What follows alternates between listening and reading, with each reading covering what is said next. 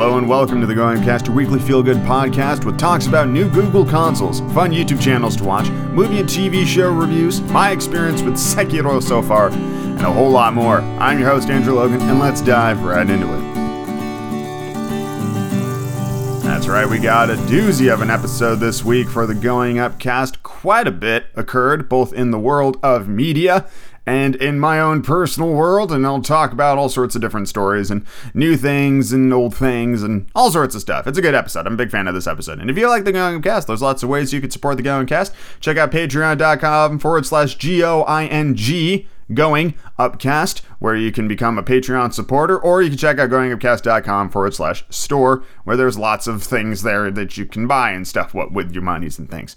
And I very much appreciate your listening. And hey, if you don't want to don't want to you know support the thing financially, you can share the podcast with your friends and stuff, and that is awesome too. Super super awesome. But enough me talking and asking for money. Let's move on to the next thing in the podcast. Google decided to throw its hat into the gaming console arena with something called Stadia. Stadia. I didn't watch the the actual the thing, um, but essentially, as far as I understand, what this thing is is that it's basically a controller that you buy. And then, much like you stream movies with Netflix, you would then stream games through Google Chrome, I believe is what it's saying. Um, apparently, they said you wouldn't need um, a console or a PC and no games downloaded or running on a disk that is at the user's end. Um, you still need a PC because you need access to the fucking internet. So you need a personal computer. I don't, I don't give. I don't, I don't know what kind of magic ass controller they're going to sell you that comes with a screen, but you need a fucking computer and access to the internet to get this shit to work. Also, fucking Netflix can't stream an entire movie and have it stay the same quality throughout. If Netflix can't do it with movies, there's no way in shit Google's going to be able to pull this shit off with what did they say? Um 1080p 60 frames a second gameplay for users with 25 megabits per second connections. Okay, so when, uh, they also went on to say when Stadia launches later this year, we expect to be able to live 4K 60 FPS at approximately the same bandwidth requirements. I don't know if Google has some kind of secret tech that we're not aware of, but you're either going to need a bomb ass internet connection, like we're talking getting a gig wire to pull that shit off, or they're lying, which seems more likely. Like, this isn't the first time technology like this has existed. Um, a lot of people were saying something along the lines of, well, it's Google. If anyone can pull this off, Google can, because, you know, they're fuck, they're Google, they're tech wizards, you know. Chances are, yeah, they will probably be able to get something on its own. It's probably it's probably gonna I don't know. I honest I don't know. I have no predictions for this. Um I predict that so this was how it was pitched to me, right?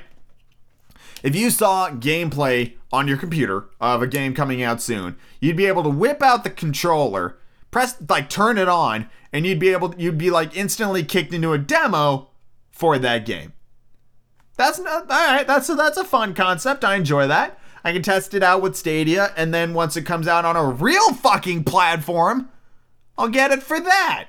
When it lands on the PlayStation 4 or the Nintendo Switch or whatever. Don't get me wrong. More gaming consoles in the, the world is not a bad thing. Competition breeds exclusivity, which gives the consumer more options. All right, in an ideal economic world, that's how this shit's supposed to lay out. If you got a lot of people vying for your money, they're going to spend more money to make their products better to try to draw your attention over there. That's why exclusive games exist. Okay? Sometimes exclusive games suck, like the Order 1886 and Viva Pinata. Sometimes the exclusive games are awesome, like Halo and Persona 5. You know, that's what that's what the whole thing is really charged on is exclusive games. If everything was cross-platform, it wouldn't fucking matter what you were playing. So there would be no reason to pick one over the other. That's why that, that's why that shit exists. So if Google is coming in with its own console sort of, its own controller and its own and the creation of Google's own first-party development studio, Stadia Games and Entertainment, which will quote make exclusive content for the Stadia and be run by some dude. Um, whose credits include the creation of the Assassin's Creed franchise at Ubisoft. Oh, good. Woohoo! What a what a fucking industry legend to bring in to make your fucking games. The creator of one of my least favorite franchises ever. That was part of one of my least favorite video game companies ever. Fucking Ubisoft. I hate Ubisoft. Build a gaming platform for everyone by removing the hardware barriers. What barrier? The only barrier was monetary. It doesn't take skill to set up a PlayStation 4. You just plug that shit in. It did all the hard work for you by removing the hardware barriers. You know what the hardware barrier? You have set up the hardest hardware barrier. There is no more complicated console that exists than the personal computer. All right? Setting that shit up in order to run any goddamn game that looks halfway decent in this day and age costs like $2,000 and you got to build that motherfucker yourself. This is the toughest barrier. Yeah, absolutely, unequivocally. You have chosen to drive and build a console in the hardest point of entry of any gaming console out there. All right, Switch needs a TV and a wall outlet. PlayStation 4 needs a TV and a wall outlet. Stadia is gonna need a wall outlet, a fucking computer, a decent internet connection, a good screen, solid Wi Fi. Like, there's so much more that you're gonna need to fucking pull this shit off. Google is saying that thousands of edge nodes and racks of powerful hardware can offer significant technological muscle to provide games running at higher specs. For launch, they're promising 4K gaming at 60 frames a second. Not even PlayStation could pull that off. They had to come out with the PlayStation Pro. I think the Xbox One could do that, but god damn it.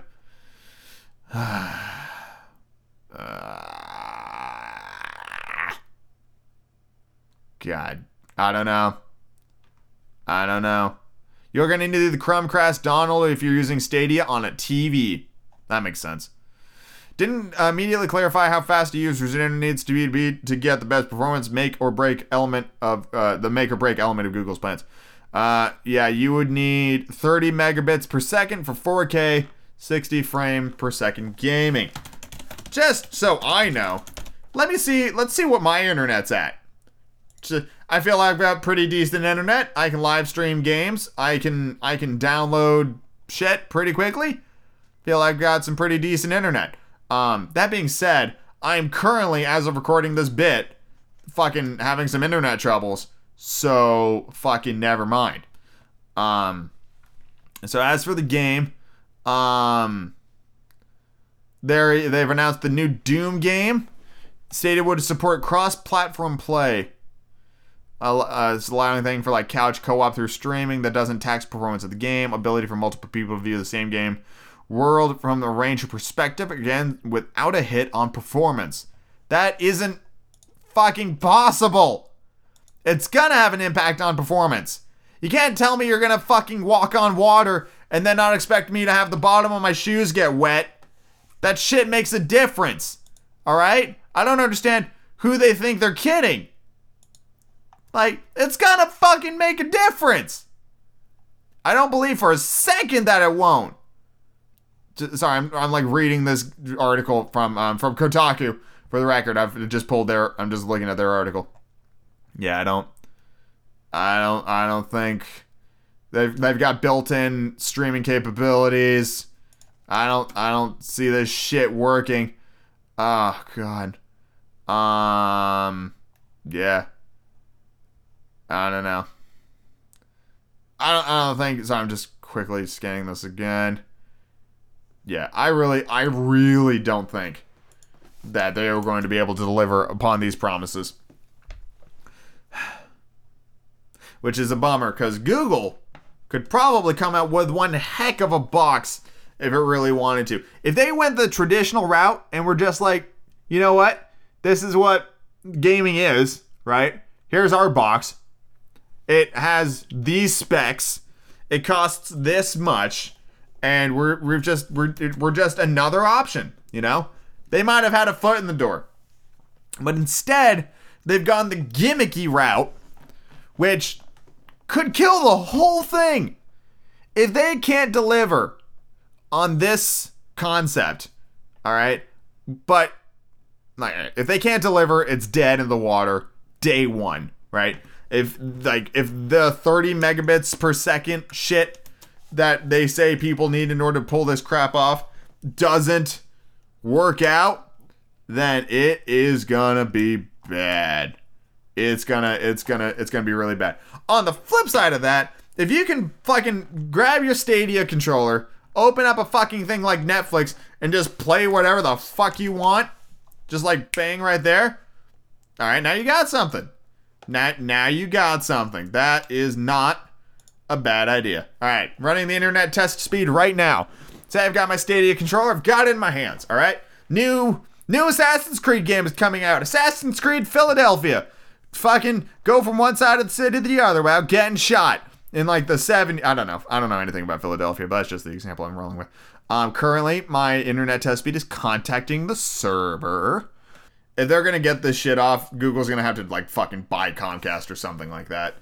You're gonna need you're gonna need internet service provider support like nobody's fucking business. And I know Google has its Google Fiber, but that's only in like six cities across America, and I think it's like a hundred bucks a month or something like that, um, which is expensive. Um, I know they're expanding, but God, you would need the Google Fiber in order to pull this off, which isn't that like you know that's a pretty solid cross promotion.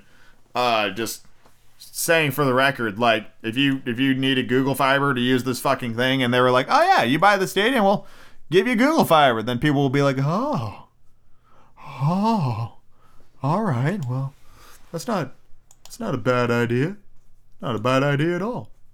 I don't know why. I don't know why my fucking thing is eating so much shit. Test my goddamn speed. What is my internet speed? I must know if I can use the Stadia. I know I can't use a VR set with my computer because I don't have a fucking 970. Um, I've got a 960, like a fool. And I bought that shit new. And then, like, a month later, it was like, you need the 970 to use a fucking HTC Vive. And it's not like I'm going to get a Vive. Uh, so it didn't really make a difference. But, you know, it would have been nice to have the goddamn option. That's why I went with the PS4, um, P- like PlayStation VR instead. Because, hey, you know what? Didn't need a high end computer to have virtual reality. That's why I went with that. But whatever. I don't think this bit's gonna pay off because because it's taking forever to test my fucking speed, which means my speed is shit. Which means I'm not gonna be able to play the Stadia, and chances are neither is like 80% of America. So the whole thing's dead in the water, and I think it's stupid. What do you think? Let me know your thoughts about the Stadia at goingcast.com or goingcast at gmail.com. Let's talk about it. Let's talk about the Stadia. Are you gonna get one? What if I told you it's gonna be $500? Not gonna get one now, are you? Shit's expensive and stupid. Let's move on to the next thing in the podcast. So I'm not in the business particularly uh, of saying y'all should watch this particular YouTube channel or whatever. I've done it a couple of times um, for like really good stuff, and this one might come off as a bit more, yo, what the fuck are you doing? Um, because it's a uh, it's a corporate channel, I guess would be the best way to describe it. But I'd be lying if I said that the Disneyland Resort YouTube channel and um, like Disney Parks Live, like that group is worth checking out. They'll live stream um, new shows uh, from the parks, like uh, like uh, fireworks spectaculars and stuff like that every now and then, and it's a ton of fun to just be able to check out what's going on. Um, I will say that the the on-air um, like personalities to hype up the performance and to talk about what's new in the parks and give you kind of like a, a rundown. They do it every now and then, so it's like they always have new stuff to talk about. They can be um, very on. Uh, you know, it's it's Disney we're talking about, so you've got to be that level of on all the time. And I get it. I totally understand. It's just amusing and it can be like some people do it really naturally where they can be that level of on and still ha- be like a human being. And other times they're like, Hi, everybody, and welcome to Disney Parks Live. Tonight we have a super special exhibition. Like, they can be really into it, which I get it. It's fine. It's just, I'm just letting you know. Um, but I like it because I'm a big Disney fan. I'm a huge Disney fan. It's one of my favorite places. I love the movies, blah, blah, blah, blah. Fucking love Disney. Can't get enough. I've got so many Disney mugs upstairs. I've got a fucking mug right now in the shape of the Epcot geodesic dome sphere thing. So, and it's awesome. I love this mug. But you know, I, I enjoy watching the shows and I enjoy keeping abreast of what's new in Disney and like fucking Galaxy's Edge is coming soon, the Star Wars park in both Disneyland and Disney World, and next year I'm planning to go out to fucking Shanghai and visit um Disney Shanghai out there. Wanted to do Disney Hong Kong as well. And I still might, but I was told it's a very small park. So it's probably like a day trip sort of thing, which, you know, would be fine. Maybe I can puddle jump down and hit the park and then puddle jump back to Shanghai and fly out. I don't know. To be figured out later on. Let me go to Amsterdam first. Anyway, I just, I really enjoy the channel. So yeah, just check out Disney Parks Live. They live stream all the time. Uh, with different shows and different things, and you can check out their backlog because they've got like videos of all the old live streams, so you can just go back and watch stuff like um, there's the Together Forever, spectacular and there's um oh god what else is there? Let's do it by most popular and it'll probably pop up with the with whatever the fuck it uh it had in there. Um no maybe not. But yeah they've got some they've got some backlog stuff that you can go check out and explore so go check out uh disney parks live and have a grand old time and let's move on to the next thing in the podcast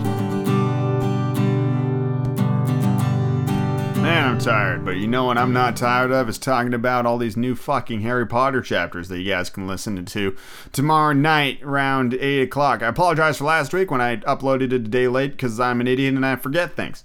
But this week we've got chapter 31, OWL, chapter 32, Out of the Fire, and chapter 33, Fight and Flight. Not or, and. They do both in that fucking chapter. But this week's highlight comes to us from chapter 31, O.W.L.s. It's probably the one chapter I was most looking forward to in this book because I, f- I love talking about exams and shit. And uh, I go on a little bit of a rant about my own personal study habits from when I was in school. So let's take a listen. She was not the only person acting oddly as OWLs drew steadily nearer. Ernie McNamillan, Ernie McNamillan, had developed an irritating habit of interrogating people about their study habits.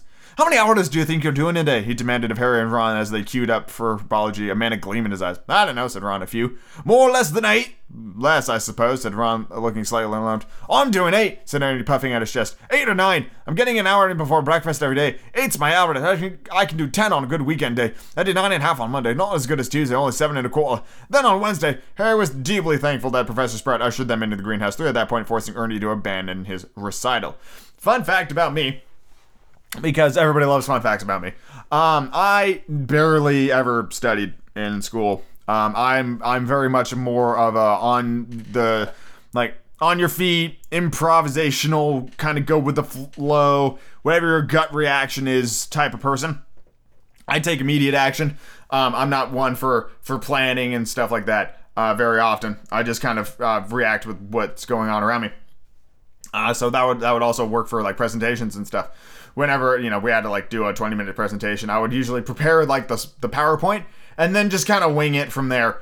Um, I'm I'm very good at uh, improv and stuff like that, so I can usually just kind of coast my way through stuff like that. Three brand new Harry Potter chapters land every week that you can listen to. Next week has three. The week after that has two because that's the end of the book. That means book six begins in two weeks in two weeks. That's right. So let's see. We have book six beginning April 17th. We now know the date. Firm, firm date. April 17th, book six begins. Really exciting stuff. Can't wait to get past book five because, oh God, Umbridge is the worst. Anyway, let's move on to the next thing in the podcast. So, when I was but a little lad, I saw a band in concert twice that I never expected to see in concert once, let alone the twice that I actually ended up seeing them. That band was Motley fucking Crue. So, first time I saw them, it was with Poison and a band called the New York Dolls. And I, I, all, I will always feel eternally bad for the New York Dolls because they are one of the only opening acts I have ever seen where the house lights did not go down for their performance. And there was this bit where the guy was like, they had this one song called, I think it was um, it was it was it was like vaccine or like medicine. It had something to do with with with medicinal subject matter. Um, but not drugs. I think it was like it was like the I think it actually was vac- vaccine, and um, he was like he he was trying to get the the audience involved, and um, he was like, "Are you guys ready for vaccine?" And the one voice I heard um, from my seat, not in nosebleeds, but like I was off to the side and this was on the floor, was the guy was like, "Bring on poison!" And he was like, "All right." And then they played the song and got off stage. It wasn't. They were fine, but I mean, poison came up next, and uh, poison came on, and Bret Michaels had a had like the flu, um, but it was a hell of a performance. And then Motley Crue came on stage and they just fucking they blew it out of the water. Vince Neil could totally still sing and it was it was a great show. And then and then it was I think it was Heart and Motley Crue and the opening band for that was it Alice fucking was it was it I think it might have been Alice Cooper and Motley Crue actually if I'm thinking about it. Um, because I remember going to see Alice open for someone, and I think it was Motley Crue, and it was he put on a hell of a show, and then Motley Crue, of course, blew it out of the water again. And the reason I'm telling you all this story is to really lay down the foundation for the latest uh, Crue piece of media that you can consume right now. It's called The Dirt. It is a Netflix film based on a book that the band wrote with the help of uh, uh, Nita Nita Strauss, I think. Um, I could be getting that name wrong. It's very late and I'm not looking up any details. Anyway, there's a movie on Netflix called The Dirt, and it's it's a uh, it's an autobiographical biopic of Motley Crue. Like they were producers on the movie. Um, so whether or not things happened the way it's portrayed in the film or not, you kind of have to take the band's word for it, because uh, they were they you know they kind of signed off on the film, being like, "Yep, that's Motley Crue." Bam, check. So, you know, there's there's definitely some elements that I'm sitting there going like, "Did that really happen?" Like not to not to give you guys spoilers. I mean, it's a it's a it's a biographical film about a band, so it's not like there's you know, oh no, Nikki Sixx uh, flew on the back of a dragon and killed Van Halen. Uh, that's not how the shit went down. But like their first concert, apparently the band got into a fight with like the audience, and then the audience was like, "Woo, Motley Crue, and then they were all like on their side and really excited about the concert. And I'm like, I don't think that's how that went down. But what do I know? I wasn't there. So it definitely is. I liked it a lot. I really did. Um, there's a lot of fourth wall breaking, which I find very funny. Uh, the movie's directed by Jeff Tremaine, who is probably best known for doing the Jackass movies. So it definitely has that sort of feel. Um, but ironically, I think his ability to direct a film was really was a really smart choice for this film because there was a lot of destruction stuff, you know, like TVs getting smashed and uh, cars getting smashed and then smashing glass and stuff like that. And, you know, stunt work basically that he kind of is really good at. Um, so there was that a lot. There is an incredible amount of nudity and um, drug use, like an obscene amount of drug use. Like this movie probably wouldn't have been able to be shown in theaters, kind of drug use. And I will say that the movie does an excellent job of showing how fucked up some of those drugs can be. So it's it definitely doesn't glorify the use of drugs. Um, not at all. It's it's rough stuff. Um, the movie definitely delves into some aspects of the Motley Crue story I had never heard before. Um, I never read the book, and you know I'm only familiar with the music, and I never really dove that deeply into the band themselves. But it is not all rock and roll funny games in this film. Um, I don't want to get into what happens because it's I, I think it's it's definitely worth watching and you should experience these things for yourself.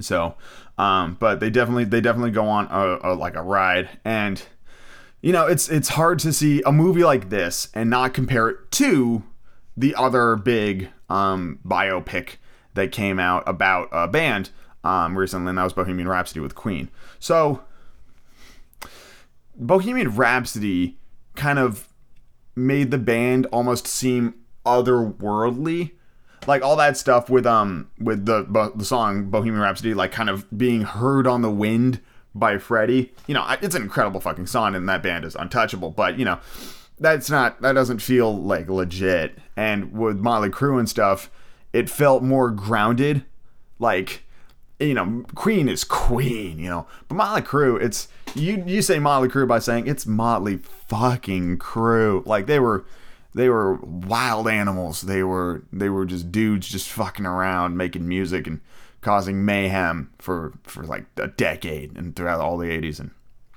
I don't know, it just seemed as as fantastic as some of the like fantastic as um as in like fan fantasy, like fantastic elements in that film um are, it still seems more grounded than the Bohemian Rhapsody movie did. Um like everything in Queen just kind of seemed to follow a path and just the method of storytelling just felt a little more um no we're queen yes everybody loves us and we're world famous and look at look at our live aid thing. And what kind of bothered me about the queen movie is that it stops at live aid but this movie kind of takes you from the beginning to the end of Motley Crue because the movie ends with some footage of their final show in 2015 um so you kind of get the whole picture like Queen is still going, but Motley Crue said they were never going to tour again. They signed documents like they're they're done. They're done. That being said, they still are making music. In fact, there's new there's four new Motley Crue songs on the Dirt soundtrack. So they're still doing things, but they're not touring anymore. And I'm like, you know, that's impressive, especially in this day and age. Like Kiss is calling a, a day. Of course, they've done farewell tours before, so you know, we'll see. Um, Bob Seger's calling it a day. Peter Frampton's calling it a day. So the the the old some of the not all of them, but a lot of older bands are um are seemingly going going away and calling it quits and spending the remainder of their days doing whatever the fuck they want. So it's kind of this weird thing where like Motley Crue called it quits a long time before most of these bands. And it's it's interesting because they are some of the they are like out of the, all the bands I just listed, they are like the youngest, you know. But if once you see the dirt, they also went through a ton of fucking shit. It was it was crazy. Um, definitely worth watching. I will say, do not watch this with anyone under the age of like 21. Definitely an adult film. Uh, if you are are gonna show it to anybody who like cringes easily, not this movie. Not for them. Um, outside of the prolific drug use and incredible unity, nudity, unity, nudity, uh, there was also a fair amount of gore. I don't want to get into it, um, but there was one scene that's pretty tough to watch. So just you know, heads up, fair warning. Um, there's that. Also, the the guy that plays the guitarist played fucking Ramsay Bolton in Game of Thrones, and I, it took me forever to figure out who he was. I had to look it up in the film, and I was like, oh my god, it's fucking Ramsey. Um, so there you go. There you go. Good movie. Really good movie. I really enjoyed it. Um, I'd highly recommend it. And if you don't know who fucking Motley Crue is, dude, you should listen to some fucking Motley Crue. I'm gonna have Motley Crue be in the song of the week. May have already happened, or maybe coming up, but we're gonna talk about some fucking Motley Crue. Anyway, let's move on to the next thing. Week for songs of the week, we've got two songs that I want to talk about. Of course, the first song is the cover, and the second song is a song off a brand spanking new album that I've been very much looking forward to for some time now. So let's talk about the cover. This might not come as a surprise to people who are listening to this current episode of the podcast, having just talked about the dirt, but I wanted to bring in some Motley Crue into this fucking playlist. So I am going to talk about Home Sweet Home released 1985 on the album Theater of Pain. It is a beautiful song. It is a ballad of sorts. Um, it it kind of um came at a time when um this is just after uh Vince kind of did an incredibly terrible thing and the band was kind of coming back into their own and it was their it was their kind of like mini reunion um, I don't want to really get into what Vince did because I feel like it kind of drags down the song, but it's a beautiful song and I, I really enjoy it. And I did a little cover of it. So here's uh, Home Sweet Home by Motley Crue.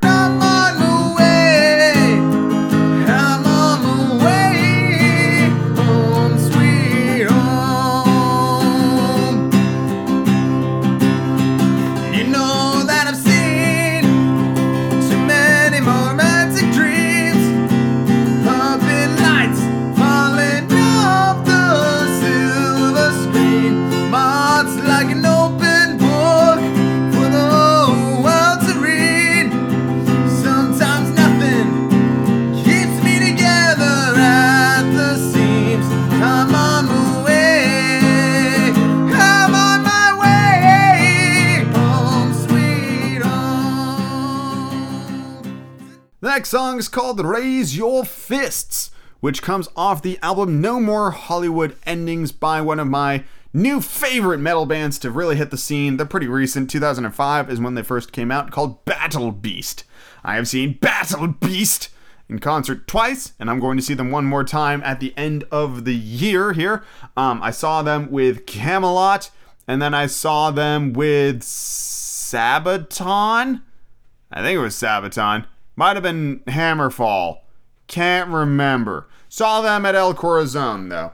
Um, and they put on a heck of a show. And then I saw them in Denver, and they put on an even better show. That was that's still one of my favorite live performances with Battle Beast in Denver because the audience was so into it and the band was loving it like you could like they were taking big pauses just listening to the cheers like you could tell they were surprised by how warm the reception was and they fucking they killed it they are they are a wonderful wonderful band. Super upbeat heavy metal music super driving like it really feels like just it pushes you onward and raises you to heights.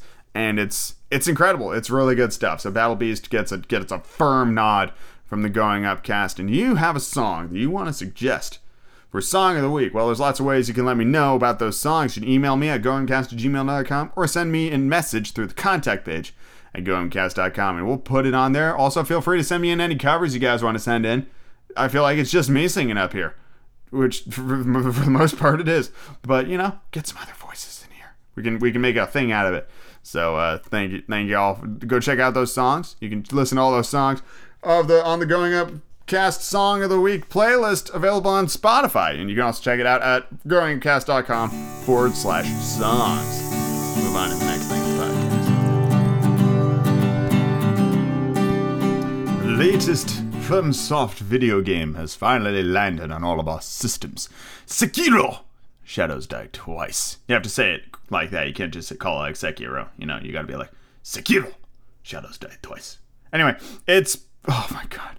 So I've played it for um, not not too long. To be perfectly fair, I haven't I haven't played it that long. And I was I was reading up on people just fucking losing their goddamn minds about this game. Oh, it's too hard. Where's the difficulty slider? Mean, mean, mean, mean. And I've played Dark Souls 1, 2, and 3, and Bloodborne. So I am not a novice to Dark Souls FromSoftian games. That being said, Sekiro is kicking my goddamn ass, and it's kicking the ass of I think pretty much everybody because a lot of people I know that played the games, including myself, uh, especially with Dark Souls, did your old school sword and board uh, technique, and you know with Dark Souls and even with Bloodborne, you had the ability to kind of min max your dude.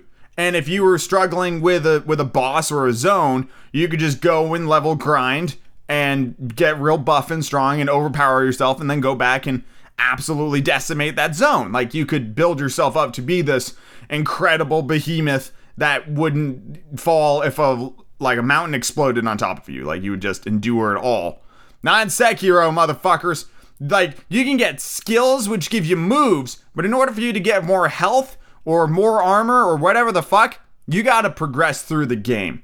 You got to beat the mini bosses you got it. You got to play the game in order to be better and endure more in the game. And that is uh, a departure for sure. You can't like level grind anymore. You can skill grind. Like you could you could get all the skills unlocked pretty easily if you really wanted to, but you know, it gives you more tools in your in your in your weapons box, I suppose. But if you don't have a firm grasp of the fundamentals of the fucking game, you're still gonna die, and you're gonna die a lot, and like you're gonna fucking get your your, your horrible dragon disease all over your buds, and then you're gonna be like, fuck, how do I how do I cure them? By playing the game. So it's ah, it's tough. It's it's tough. Um, I enjoy the freedom of the world. I'll, I'll say. Um, like for example, there was there was there's a bit I'm in right now. Um, I'm in like a flashback memory place like three years ago, um, something like that. And there's a there's there's like a a a, a, a burning castle, I guess, on a hill. And you approach this castle and going head on, there's a mini boss dude there, and he's got like a big stick, and you know he's he's tough like all the mini bosses are. Um, and I was struggling with him. So I was exploring the map trying to see if I could just get around him. And you can. You go down in the river on the left hand side, and then you grapple up to a tree, and you grapple up to another tree, and you can sneak into the castle through this escape tunnel, this back way. It's guarded by like six dudes, but you can take them all out kind of one at a time. And then once you get through the tunnel, you super jump your way up, and you find a um. There's a uh, an idol there, so you can teleport straight to that idol when you die. And I'm like, oh, thank God, progress. I don't have to run through like the three zones I just went through over and over again. And fuck the chickens. Anyway, fuck those chickens. All right, I've died more to those chickens than fucking anybody else. I don't know what it is. Like, I can't get the timing right in def- defending themselves. Also, the field of view in this game is bullshit. I'm like staring at my dude's ass when he's sneaking through the flowers. I'm like, the whole point of the sneaking through the flowers is so I can attack people when they leap out. Like, uh, when I can't see them coming because I'm upside my own butthole about this fucking shit and I can't see anything around me. Anyway. So I sneak through the tunnel, I get up there, and I'm in the castle, and the whole place is ablaze. It's just an inferno. And you start wandering through, and there's a dude with a bow, and you take him out. And then you have like this army. It's like fucking 10 dudes. And this is a game that you do not want to fight more than one person at the same time because you will die so fucking quickly. It's crazy how squishy you are. So, no, head on attack? Hell no. I went up to the roofs and I'm running around, and all of a sudden, like, there's this little water pond, and I get through the water pond, and on the other side, it's this big ass motherfucker's burping on a sword.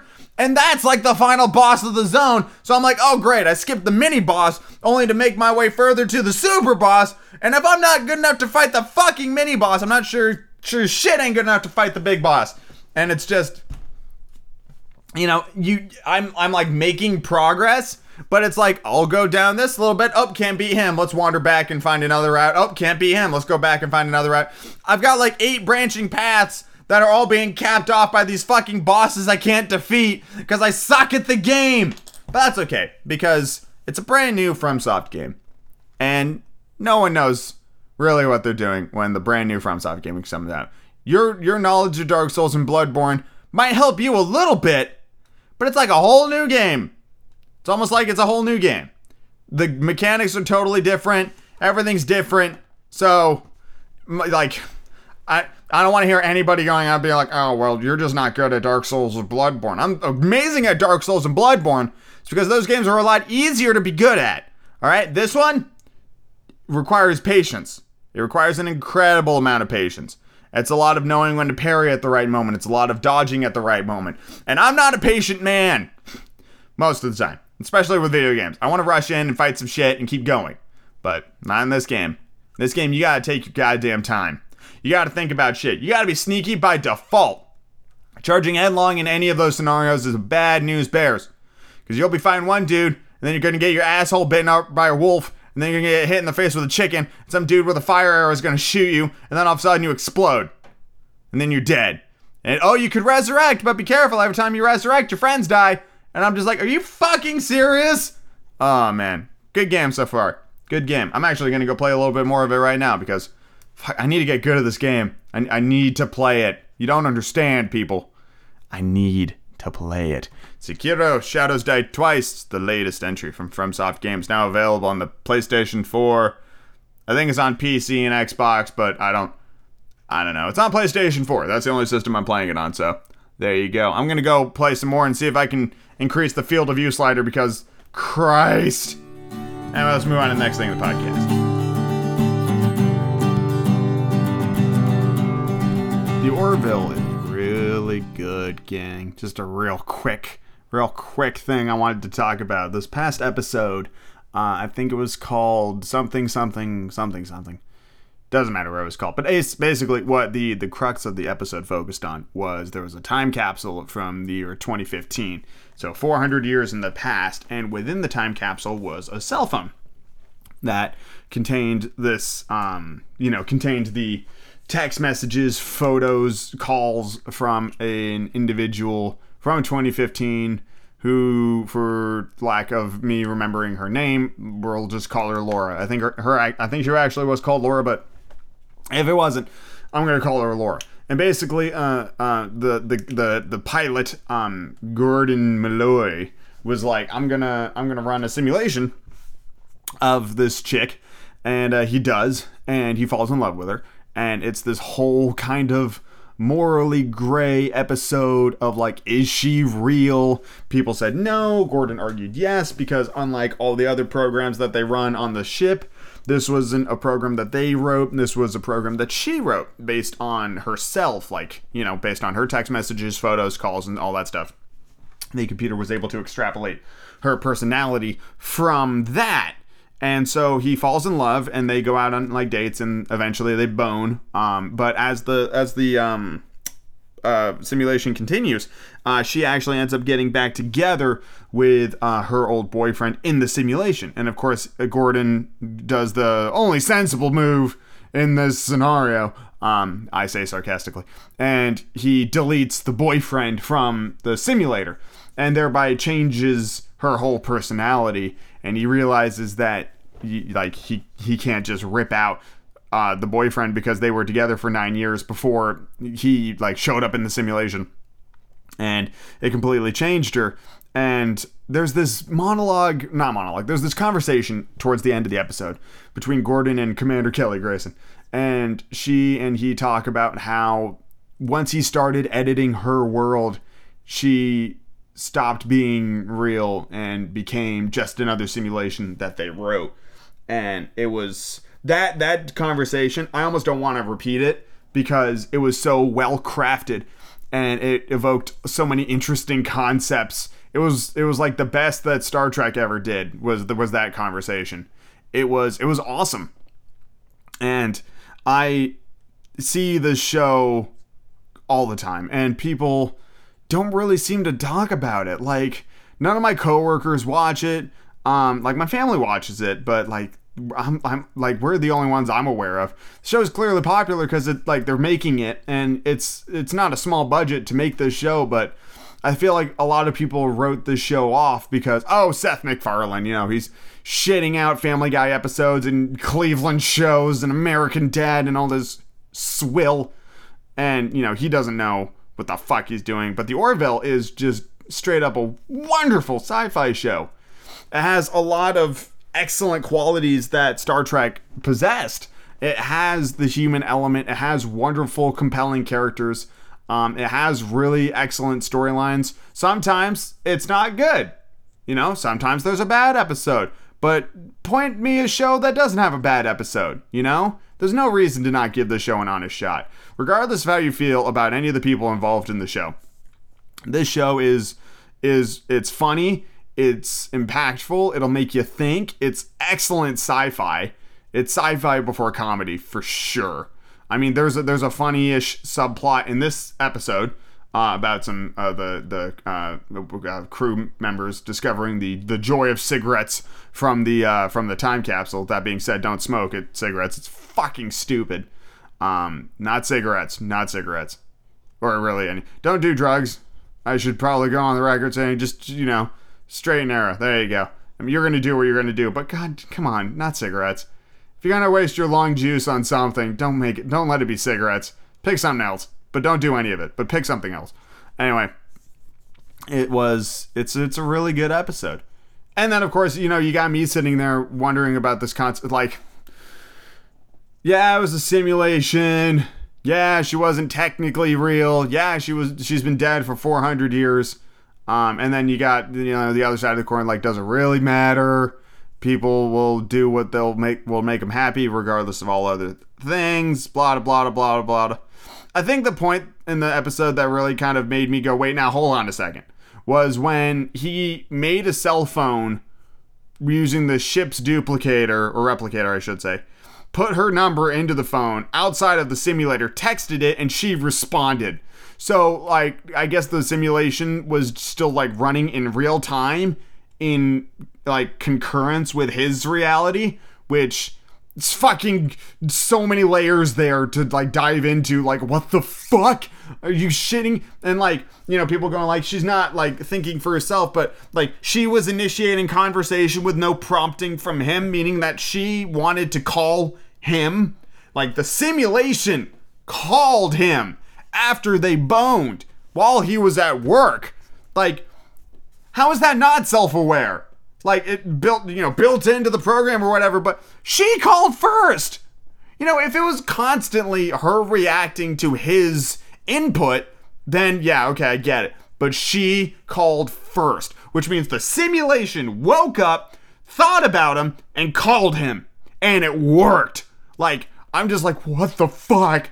I'm like, if that isn't real, like, sure, she can't leave the simulation, but I mean, what more do you need?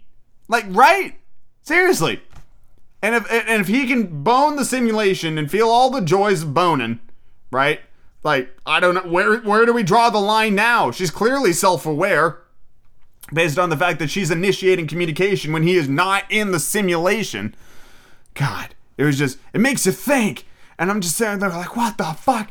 And I think the reason it was so like kind of blowing my mind is because um I hadn't ever really seen that side of sci-fi. You know, that was that was a new story element to me. I didn't watch that fucking movie. What her she with uh with Joaquin Phoenix and uh, a phone. I didn't see that. Um, but I think it's the exact same kind of. Sh- although he was falling in love with the phone, and Gordon is falling in love with the simulation that's talking to him through the phone. I don't know. It was just. It was really good. It was a really good episode.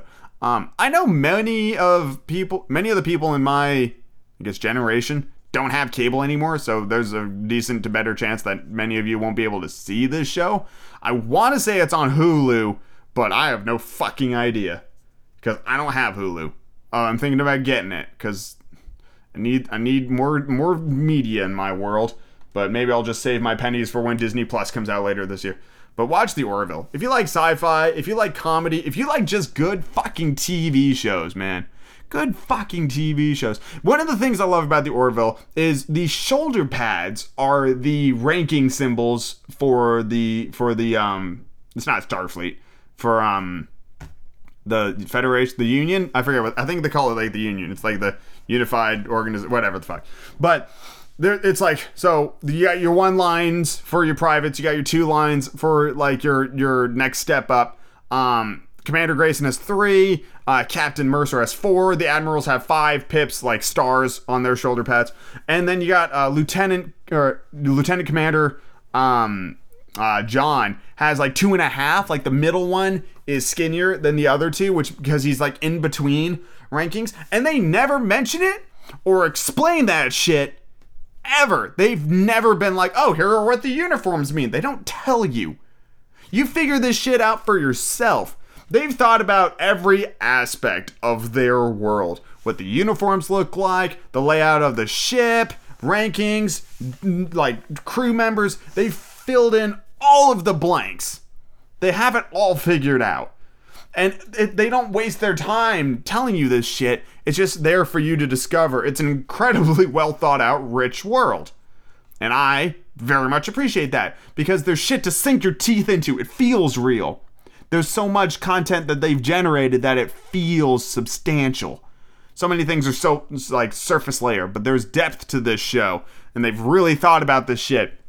And I, for one, really love that. Although I did see the the after episode promo for like next week's episode, and it's like the voiceover guys going like, "The Orville faced their toughest challenge yet," and I'm like, "Did you not see the rest of the season? Because they like." Were at war with like a whole fucking civilization for two episodes and shit was really fucking dire and a lot of people died. How is this gonna be more dire than that? That shit was fucking dire, alright? They had to unite with their primary enemies to defeat these motherfuckers and save the planet. And thousands died. Thousands died. It was terrible. That was such a that was so intense. Holy shit, watch this show. It's fucking good. Let's move on to the next thing in the podcast. The other day, I and my brother and my sister in law took part in a social event at the Pacific Science Center known as Brewology. Brewology. It was a tasting of beers from, I think, like 20 ish local breweries and I um don't drink alcohol anymore. I have been clean for almost two weeks. I think it's like 11 days now at the time of recording this, which I know doesn't sound like much, and I didn't have a drinking problem, so I don't know why I'm saying this, but I don't drink anymore. Um, yay me. And I went along because I really wanted to go to the science center and spend some time with my family.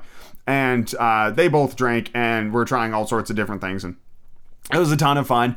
Uh, just, you know, a bunch of people were there. There was like a beer pong thing where if you landed one cup, you got a pin. So I got a pin because I only landed one cup. If you land one of the golden cups, you get either two tickets for a laser show or general admission tickets, which my brother got. And then if you land two separate golden cups, it's like, you know, the pyramid, it was the top and then the like the corners were golden cups. Um, you got either four IMAX tickets or a year long membership to the Science Center for two. And we saw some big tall dude land two golden cups immediately after my brother. So I was like tier one, tier two, tier three. We saw it all. It was really cool. Um, and that was a lot of fun. Just people cheering, you know, drunken blue, like woo! That was a lot of fun. Um, we got to see the dinosaurs, and I used to I used to live in Tacoma when I was um when I was very small. Uh, basically up until second grade, I lived in Tacoma and then moved cross country. And I went to the science center when I was, you know, very small child. And I remember those dinosaurs so vividly, and they have not changed since those dinosaurs were installed in the fucking 80s.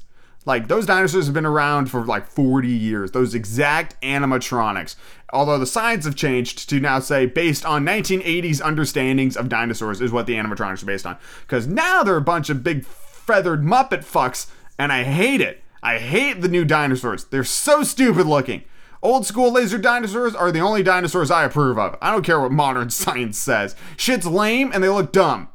Like, why why you ruined dinosaurs by figuring more shit about dinosaurs? Fucking feathers. So stupid. This is one picture of a T-Rex. He's a big old goddamn chicken. And I hate it. it looks so stupid. But uh, it's more accurate. I don't care. All right, it's fucking like old school dinos are the best dinos. Jurassic Park, those are fucking dinosaurs. All right, no feathers or nothing. So anyway, I love the animatronics, and uh, I think my favorite bit, if you ever go to this event, you got to watch out for this. So they've got a planetarium, which is one of my absolute favorite things ever. And quick side note, there's a planetarium at my college in Western that students couldn't like access. You either had to be a part of the class or go during like one of like the welcome to Western weeks. It wasn't just like a thing you could go and do. Like they didn't have like uh, like five, you know, on Fridays at nine o'clock you can go see this like 30 minute show at the at the local school planetarium. Buy tickets online. They didn't have that. And that pissed me off. Like, we couldn't just go and watch a fun planetarium show. We had a fucking planetarium on campus and they wouldn't let us fucking use it unless you're in the class. It was bullshit. They could have made so much fucking money. Like, five buck tickets. You know, they sell out real quick because it wasn't a big planetarium, but fuck, I would have loved that. The shit would have been great. Fucking stupid ass.